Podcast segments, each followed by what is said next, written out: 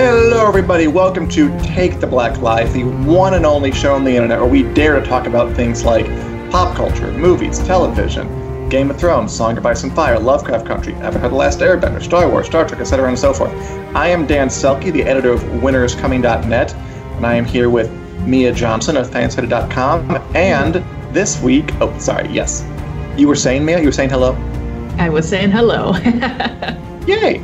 And this week, a special guest, Amanda Mullen, an occasional WIC writer. Amanda, what else do you do around the FanSided Network?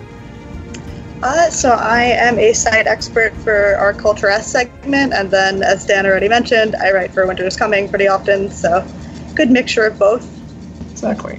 And I wanted to have you on this week because there's been a lot of buzz lately about a show that I really loved when I first saw it, like a bunch of years back, Avatar: The Last Airbender, which was this kind of epic 3-season animated show on Nickelodeon, high fantasy, East Asian-inspired, perfectly paced, really, really good series that is getting a Netflix remake that is being kind of a huge revival right now because it was put on Netflix.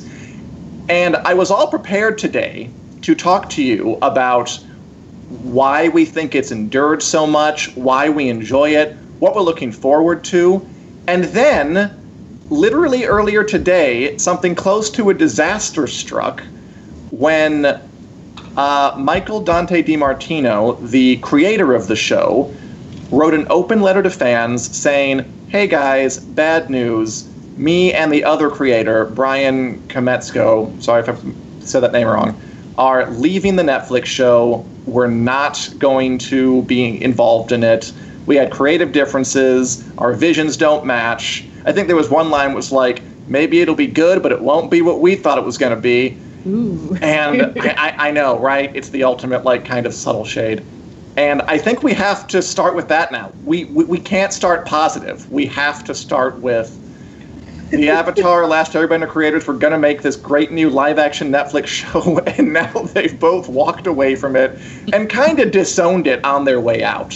Amanda, what was your reaction to this news when you read it today? Oh, my God. I mean, I think I DM'd you back and was like, no, why? But I'm just so disappointed, and especially I think it would be one thing if it was like, oh, hey, this is because of COVID, or this is because we have other projects. But like you said, there's like the subtle shade of this isn't what we wanted to do. So I have to wonder, what was it Netflix on board with, you know, and what are we getting then? I know. And it's just, it was so baffling to me. By the way, let's break quickly to say hello to everybody in the chat.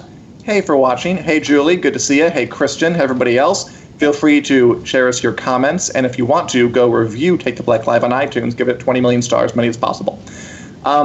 Yeah, it was so weird because this show has been getting press lately because since it got on Netflix, it's like broken viewership records.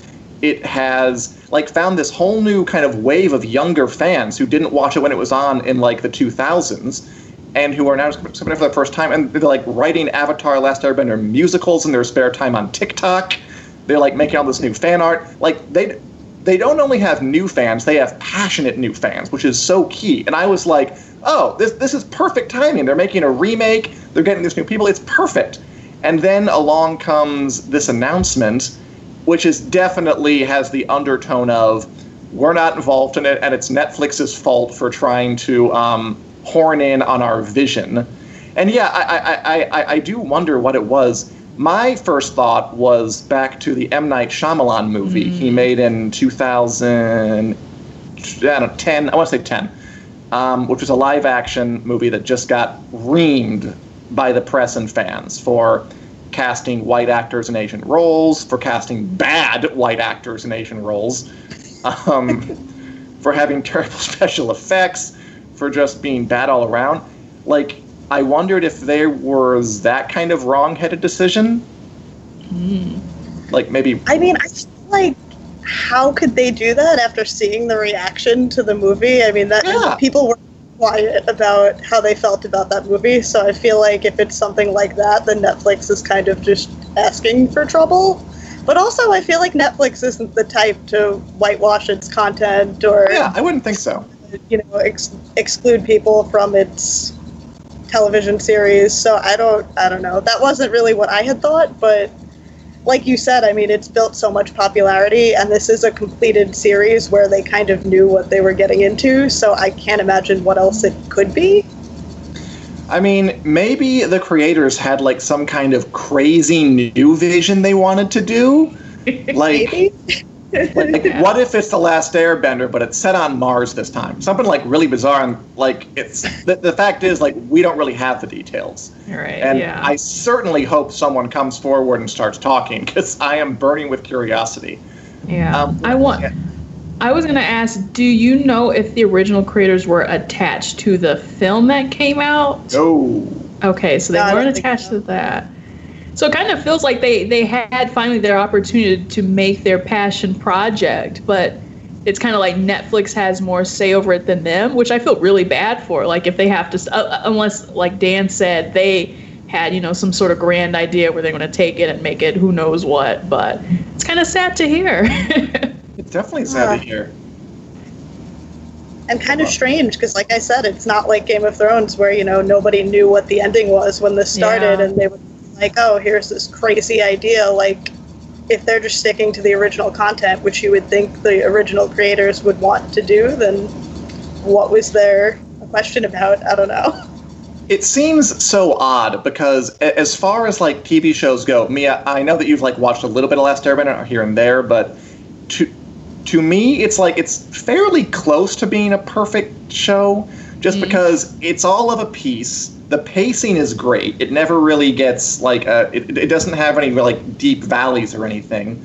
It builds the entire way. The characters are charming. The world is inventive. Like which was going to be like my positive spin on why has it endured so long, because it's just kind of that good, and it has kind of these I think messages that resonate pretty well for our time. It's very anti-authoritarian. It's very kind of pro-empathy, which I think has connected to a lot of people who are watching it now. It's richly written. It's well written. It just seemed like a can't-miss proposition. So this is definitely just sad to hear. Amanda, what drew you to Avatar: The Last Airbender before you got this disastrous, horrible news? Oh, I mean, when I was in school, you know, the humor is such a big part of the show, and just watching it as a kid, it's hilarious. There are great characters. Like you mentioned, the world building and the magic system is so intricate and amazing.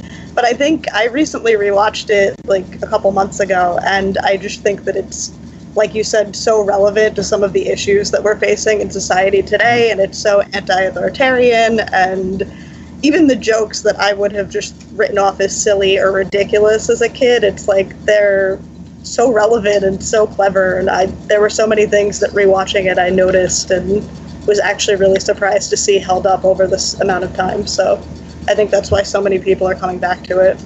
Yeah, it has this great mix of, like, it does have a serious message and deals with, like, serious themes, but it remains a pretty lighthearted, easy watch the whole way through. I mean, one of the things that the older movie did horribly was, like, take out all of the humor, just, like, have this straight-faced M. Night Shyamalan seriousness, was one of the many, many problems with that movie. I wonder if it was something like that with Netflix. I don't know. Again, we have no idea. Okay, so I'm feeling so many feelings about it. I think tomorrow or Friday, Netflix is getting the Avatar: Last Airbender sequel show, The Legend of Korra, which came a few years later, and it famously also kind of underwent studio meddling with Nickelodeon at the time. I mean, have you seen that show? Yeah, I actually just recently watched Korra for the first time after my rewatch of The Last Airbender, and I think that it stands up to it. I will agree that it's the lesser series of the two in terms of storytelling, but I think it gets a lot of hate unnecessarily. Oh yeah, I mean, this was one of those things, like, back in the day, Mia, I'm not sure if you're familiar with The Legend of Korra. Oh yeah, I know about The Legend of Korra for sure. I feel like when did that come out though? Because it was like a couple years.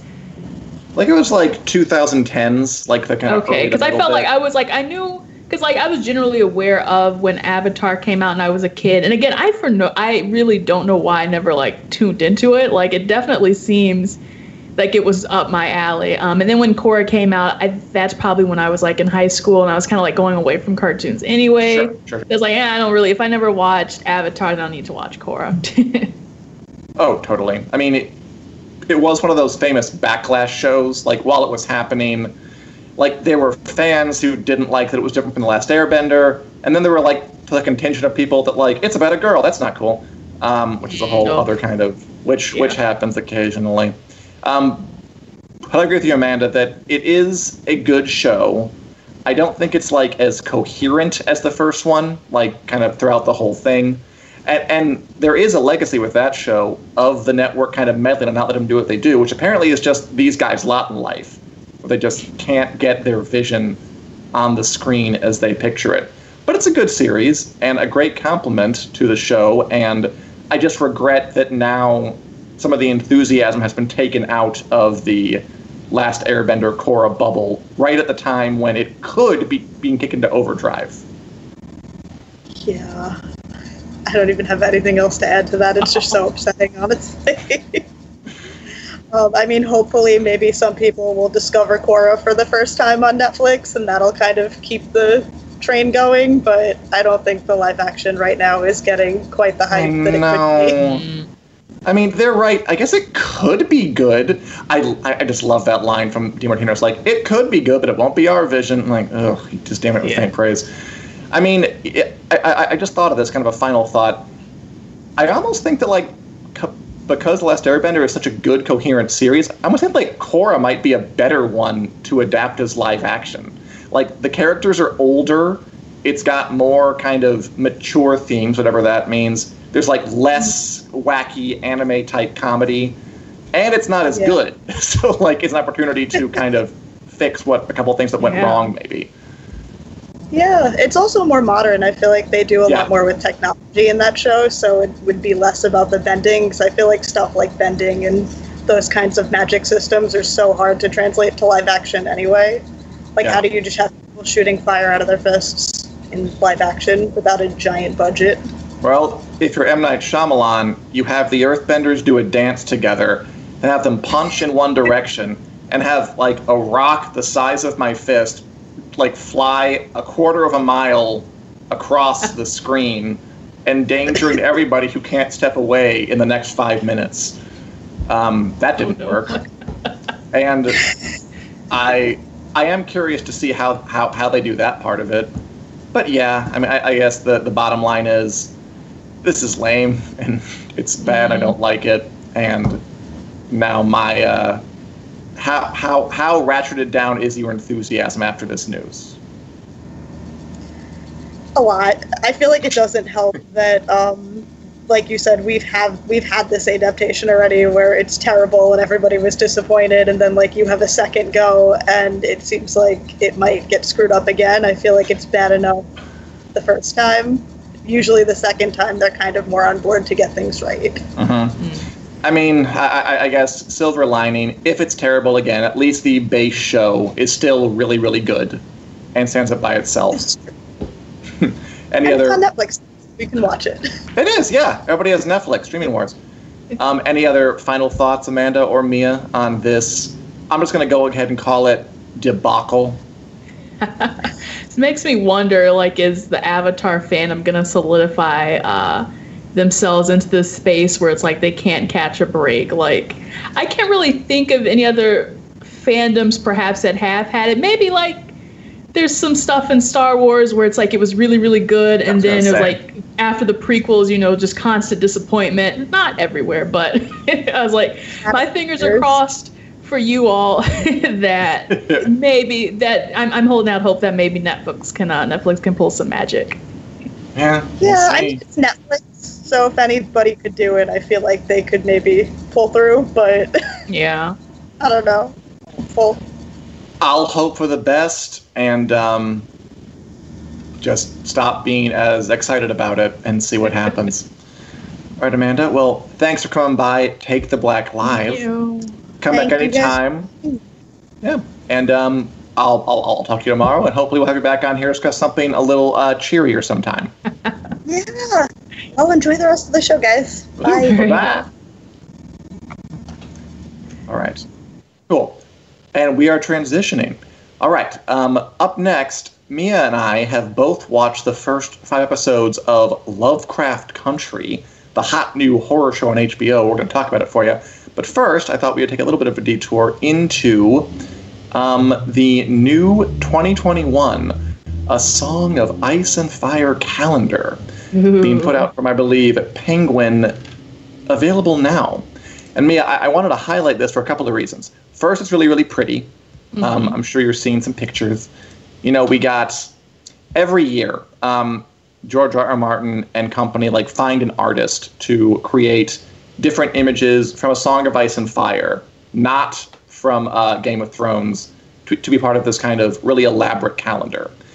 And every year, it's always really, really cool. I mean, the books may not be coming out, but these things are coming out like clockwork. And there are just some really, really gorgeous images here. And this year, it's by Sam Hogg, an artist named Sam Hogg.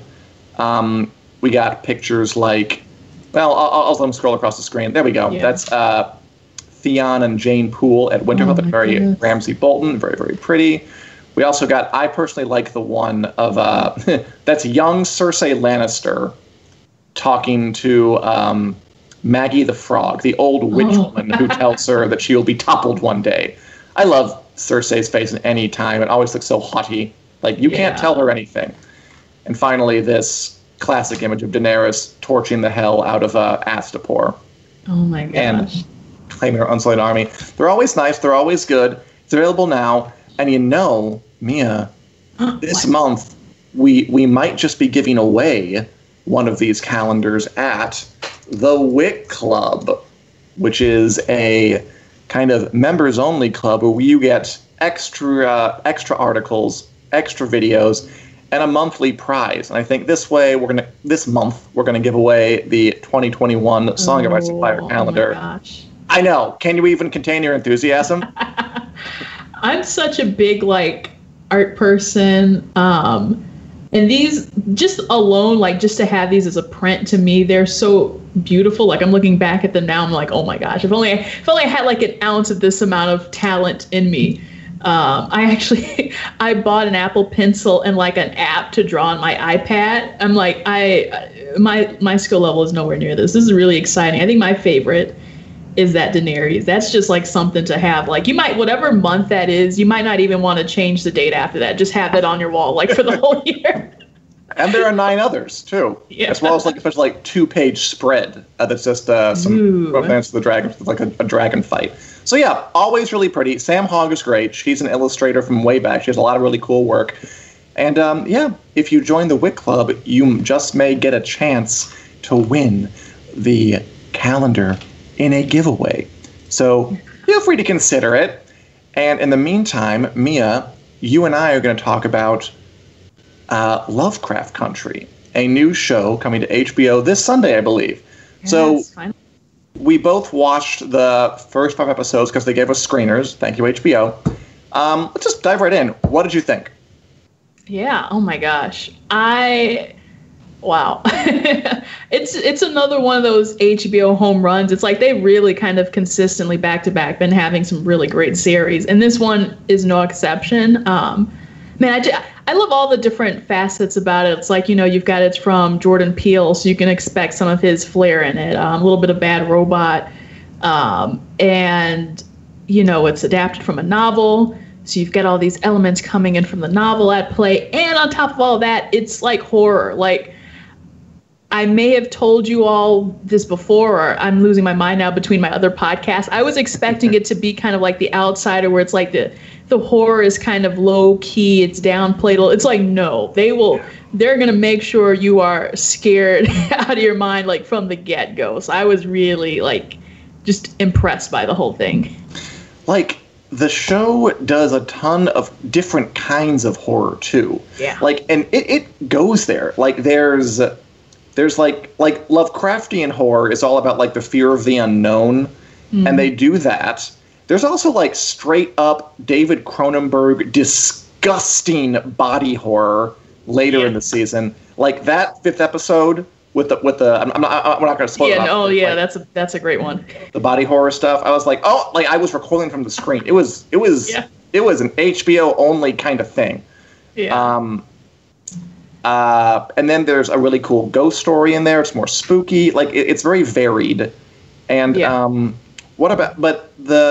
thing that's interesting about the show is that you're right. It's not subtle.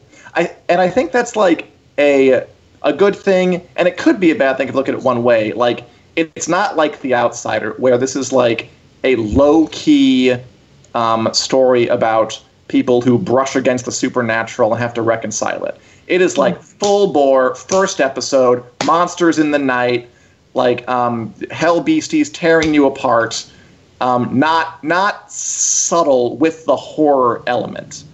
But it does tie in, to some really serious topics. Yeah. Like, so the show is set in the 1950s, kind of the Jim Crow era, and revolves around three characters, all African Americans, who are looking for the main character's missing father. Mm-hmm. And it's basically like, it starts out anyway, it's like a road trip movie. And they don't pull any punches at all with the depictions of the racism of that time. Yeah. And like, and again, not spoiling stuff, but like, they don't make it like, in the 50s, the South was a bad place to be. Like, no, they're in the North, and it's terrifying, like the racism. Yeah. So, what do you think of that side of the show? Yeah, it's really, and today, oh my gosh, I went through a long bout of interviews with the entire cast, full cast, including the showrunner, creator Misha Green. And pretty much it was unanimous with everyone. Like, of course, this was meant to be front and center for a reason.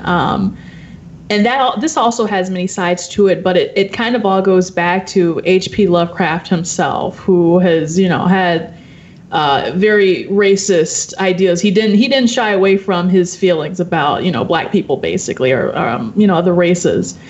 And in a way, it's kind of like everyone was kind of happy to transform his works. And to be like, now we've got the power in our hands to show them what we can do, to show them, how we can make things great.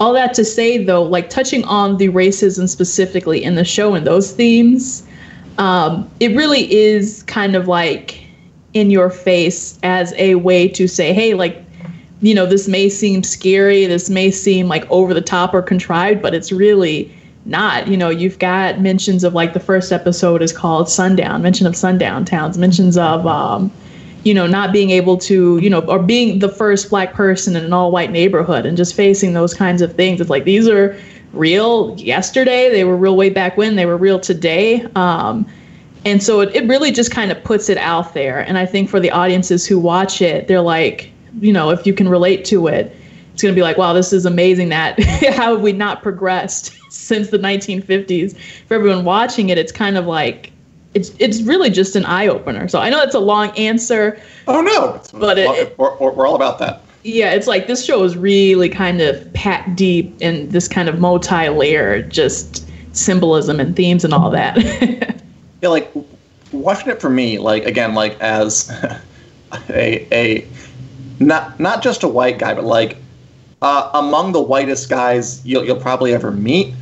Like, it was just interesting to me to, like, see, like, it's completely point of view with the black characters. Yeah. Like, one thing I noticed was, like, so it's like, timely is a word I think will probably get applied to this show a lot, because obviously it's coming on the heels of the George Floyd protests and the person in the streets. And it was interesting to me that, like, the police in this show, like, I feel like in a different show made like only like 5 years ago, there would be like a good police character or something who was like trying to like get rid of these kind of bad apples in the police department and like try to restore it. But like, no, the police are just this like figuratively and literally demonic force that are just out to harass the main characters. And there's, again, like, not a ton of big, splashy shows like this are told with this kind of point of view. And it was, for me, like a bit of a bracing, like, whoa, I haven't seen something like this before. I mean, frankly, like the horror parts were more familiar and almost comforting to watch than those other parts that are like, I think, more of like the point of what they're trying to get at. Yeah. And I have to kind of, I guess, commend, you know, the people in the background who have, you know, okayed the script and who have okayed, you know, getting all this stuff on screen. Because kind of like you said with the police, it made me think. I was like, well, you know, Black people have always had a complicated relationship with the police. Like, you know, Journey Smollett had mentioned how, you know, when she was living in the 90s about, you know, the whole Rodney King incident and how she was protesting with that. So it's like, you know, this hasn't gone away for Black people. But I think when you're looking at a media landscape specifically, there's obviously more openness to showing these things and to showing the reality of these situations. So it's like, yeah, maybe 5 years ago, somebody would have been like, you know, in the boardroom, well, we have to, you know, appease the people. So we have to have one good apple. We have to have one, you know, good, you know, white savior sort of person. I mean, like, and again, like, remember, like, this show was made like a couple years back, like before this kind of like exploded or like the most recent protest kind of got a ton of coverage. Right. So it feels like HBO is a bit ahead of the curve here, which is always what they've sort of done. So it's I'm glad to see that. And again, like we're talking serious stuff here, but the show, I mean, like, it is also fun. Oh yeah. Like there's a lot of different tones, a lot of different kinds of horrors. There's one episode that like reminded me of Indiana Jones a lot, where they're like, you know what I'm talking about, yeah. And they're like kind of rooting through, looking for a thing. Like, I was consistently surprised with where it went. By the way, do not trust. I won't say anything, but like the trailers and the synopses. Like, if I just believe that, the show would be. It goes places I didn't think it would based on what you've just been told. Based on the trailer and the synopses. Yeah. Like it has not yet stopped surprising me. I think the trailer is like only like one tiny speck of what the show is in the grand scheme of things. But yeah, for sure. It's a really kind of thrilling show. You've got funny moments, you know, where it kind of lightens up here or there where you're laughing or you're like, oh, you know, like it's a ball of emotions, I guess. So yeah, it's not going to be horror back to back or back or, you know, blunt racism back to back to back. They do give you moments to breathe. So I would say the pacing is, you know, generally pretty good. I think I watched every single episode in the dark at, you know, late at night. So that was my fault. Mia, what are you doing? If you watch it when it airs, you know, 9 or 10 o'clock, then you should be fine. Yeah, I totally had the light on when I watched it. I wasn't about to do that. I've made that mistake before. I watched, like, this is just a really quick story. I watched, like, the Twin Peaks in the dark, like an episode where it was really scary, and I, like, still have nightmares. Julie says, oh, scary, awesome. I agree. Christian Hannah says, this sounds good, can't wait. Yeah, I think it's pretty exciting, like, the prospect of the splash it might make. So I'm definitely looking forward to how people respond this Sunday when it airs on HBO. I don't know what time, 8, 9, 7, somewhere around there. The old Westworld time. I was like, okay, I'm back on my Westworld shift. Before we go, do you have anything else to say about Lovecraft Country? Any other comments? Oh, well, of course, I will plug again our podcast, Lovecraft Country Chronicles. We're on Spotify, iTunes, all those places. We've finally penciled in Dan as a guest for not this, I guess it would be for whenever episode 3 airs. We're going to discuss that and he's going to be on. So as you can see, I had a lot to say and not enough time to say it. So there on the podcast, we've got someone else from our network, Natalie Zamora. She's an awesome co-host. We have 2 episodes in the can already. So you know, whenever you're invested in the podcast or in the show, go listen to the podcast and we'll have tons and tons of stuff to talk about. Absolutely. I also want to say before we go, I think what the show is replacing the time slot is Perry Mason, which just ended its final episode. And I just want to say that show was really good. That show was really well acted. That show was really well made, well paced, good performances, good writing, a story that also kept me guessing, subtle, beautiful 30 setting. It just got renewed, and I'm in. I was like slow to kind of adopt that one, but yeah. Now that the first season is complete, I can recommend it. It's like a good, solid detective yarn that took sort of a campy old series, Perry Mason, and did end up updating it in a way that doesn't that made it feel more relevant to today. Got it. Like Perry Mason, the famous kind of Perry Mason moment from the old show is when he's such a good lawyer that the person he's grilling confesses on the stand. It's like, I did it. I killed him. It was me. Which is ridiculous. Never, ever happens in real life. So I was like, how are they going to pull that off in the show? And the answer is, like, they didn't. Like, they hung a thing on it. Like, no one confesses on the stand. No one does confess on the stand. It's a little more realistic, down to earth. But I liked it. Julie couldn't get into it. But I ended up liking it. I guess I just spent enough time with it that I got Perry Mason Stockholm Syndrome. I'm all in for a second season. Woohoo. That's exciting. What network is Christian asks, is it on? Lovecraft is on HBO. If you're talking about Perry Mason, also on HBO. So, Avatar: The Last Airbender on Netflix. As is the, I'm just going to assume it's terrible live action remake, even though it'll be out for years. I mean, anything else you want to say before we sign off? No, you know, I was excited that they, video game really quick, they released Marvel's Avengers video game. So I've been looking at some Let's Play that, the beta. So it's like, I hadn't like really watched anything outside of Lovecraft. So it was kind of nice to see, like, I got a little bit of taste of Marvel this weekend. Thank so that's God. What's been going on. Yeah. I was in a drought. Julie says that bring back Raymond Burr. Is he alive? No, he is dead. Raymond Burr died in 93, so I'm afraid he cannot come back. But, you know, the miracle of technology. If Tupac can go on tour, I don't see why Raymond Burr can't sign another Perry Mason movie. Poor Carrie Fisher. Like, oh, no, don't be that Carrie Fisher. That'd be disrespectful. So maybe we'll see what happens. Otherwise, yeah, some good TV coming out, even though it's amidst the pandemic. And if you want to hear us blather in podcast form, we are available iTunes, Google Play, wherever podcasts are available.